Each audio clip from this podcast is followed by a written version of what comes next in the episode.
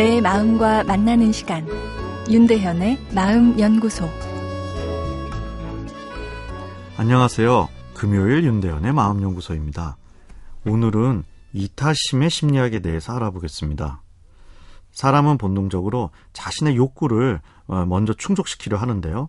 이런 경향이 심한 경우 이기적이다. 영어로 셀피시하다. 이렇게 이야기하죠. 어, 반면 이타심은 영어로 altruism 또는 selflessness라 합니다. 말 그대로 selfless, 나보다 타인의 행복과 복리에 더 관심을 갖는 것입니다.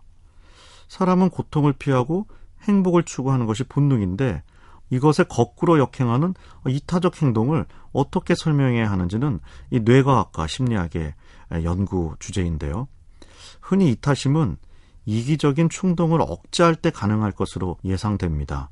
아, 그런데 실제로 이타적인 생각을 가질 때 뇌의 활성도를 측정해 보니 보상회로, 즉 우리가 밥을 먹거나 사랑을 나눌 때 쾌감을 주는 영역이 활성화된 것이었습니다.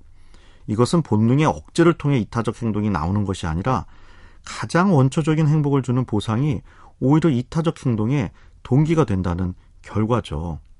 한편 또 다른 연구는 보상회로 이외에 PSTC라 하는 우리 뇌의 이 옆쪽에 있는 그런 영역이 이타적 행동과 연관된다는 결과를 어, 내놓았는데요. PSTC는 세상을 바라보는 시각과 연관된 부분입니다.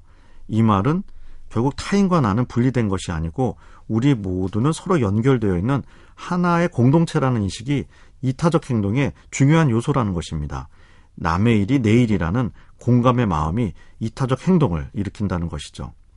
지금까지 내용을 요약해보면 이타적인 행동엔 행복 보상 회로와 공감 회로가 활성화된다는 것입니다.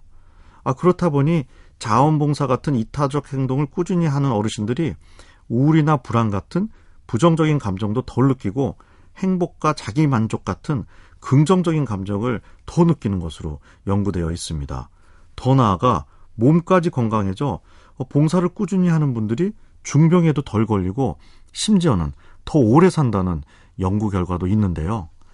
자기 희생적인 이타적 행동이 신기하게도 내 마음의 행복뿐만 아니라 무병장수의 활력제가 된다는 것을 보여주는 결과를 할 수 있습니다.